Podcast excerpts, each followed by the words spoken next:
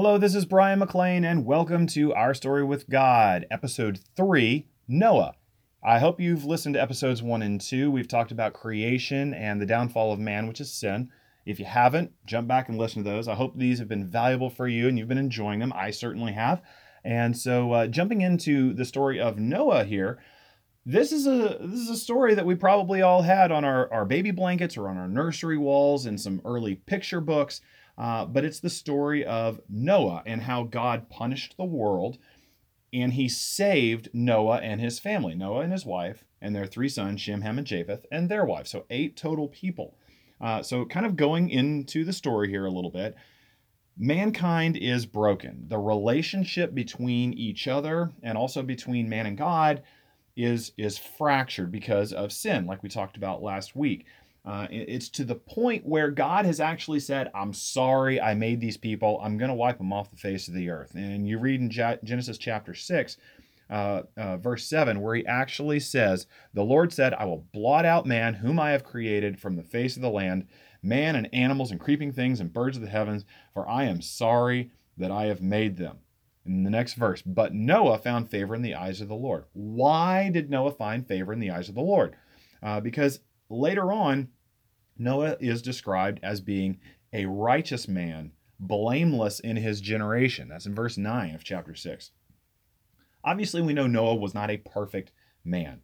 And we do know that, uh, well, we don't know much about his sons, but we know that it wasn't on their own merit, so to speak, that they were saved. They were saved because God looked at Noah and said, I am going to save you, Noah. And through that, his three sons, they followed along.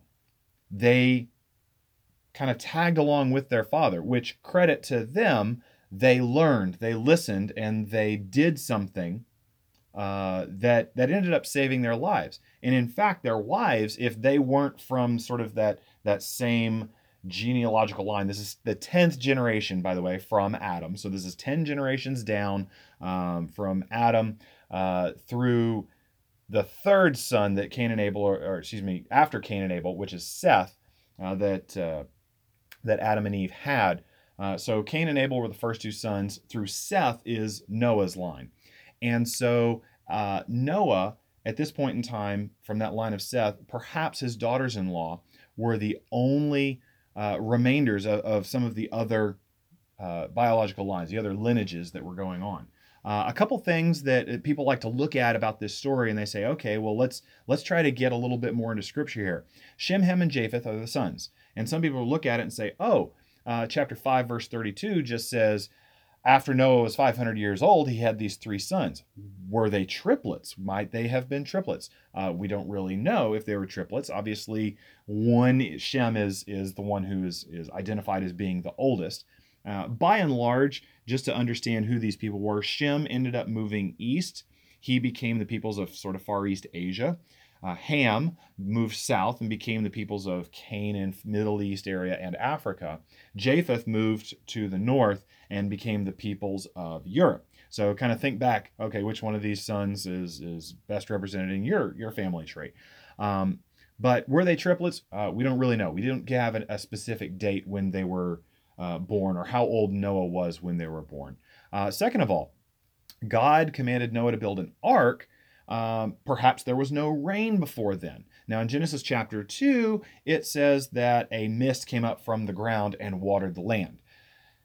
That doesn't necessarily mean there has never been any rain, but there's no specific mention of rain before this point. Obviously, everything would have had to been different in a climate state for that to have been true, but we also know that things are obviously very different from the length of these people's lives. We're talking about Noah taking 100 years to build a boat from the time he's 500 to the time he's 600.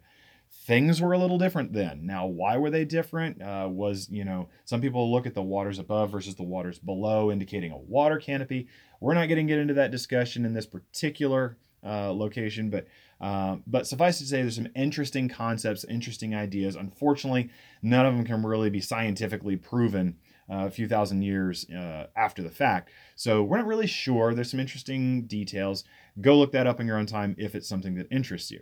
Uh, but then God required two. We've heard Noah, you know, uh, two by two. The animals came in two by two. But after they got off the boat, after the ark settled in the mountains of Ararat, it specifically says that there was a sacrifice given. Now, what what happened here? Were were animals having babies, or they're having children, or or did they, you know, sacrifice uh, an animal and, and get rid of half of the, the living? Uh, no, no, no, no. This isn't this isn't that. Um, if you keep reading along, and I encourage you, please do read it. It's Genesis five through seven, so it's three simple chapters here. You can read through this. But the clean animals were taken by sevens. We don't know from the actual language whether that's seven of the species or seven males plus seven females for 14. Uh, I, I don't unfortunately know the language very well to offer my opinion of it. But someone will say, well, wait a minute.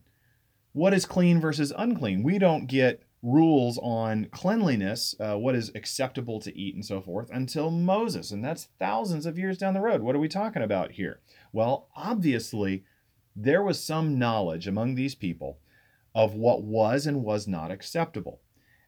And if there was a knowledge of what was and was not acceptable just in the food that they were eating and in the animals that they were raising, is it not probable that there was also an understanding of what was right and wrong, not just good and bad to eat?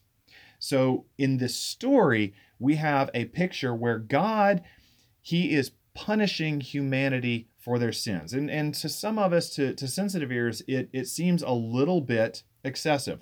Gee, why did God kill everybody? And that kind of teaches us that the false narrative that God is sort of this Santa Claus man upstairs who just lives his, you know, he, he suits our, our needs. He, he answers all of our requests. He's our butler, so to speak. That's not who God is. God is righteous.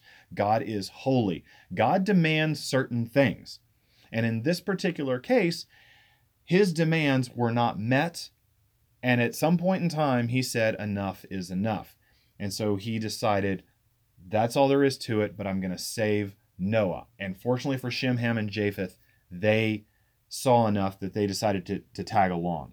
So here we have eight humans remaining.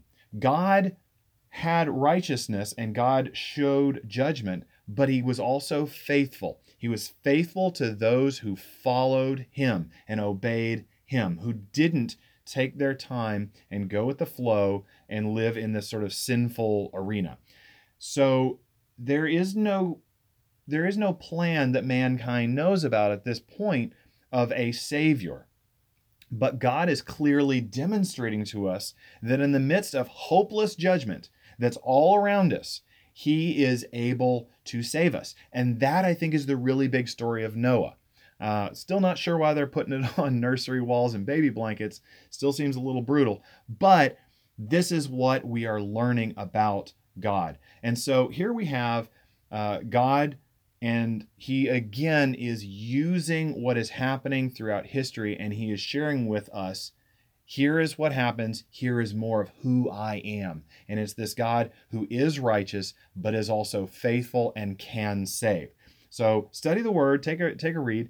Um, quick questions for you. First of all, how many days does it say after the rain stopped for the waters to recede? We all know that it rained for 40 days and 40 nights, but then also, uh, if, if you think about it, it says not only was water coming from the top, but it was coming from the bottom as well it says there was rain coming down, but also the fountains of the deep opened up. So, what do you think the fountains of the deep were? Uh, were they underwater volcanoes, geysers? I don't know. Uh, put in your comments down below. Uh, I'd love to hear your ideas on what these may be.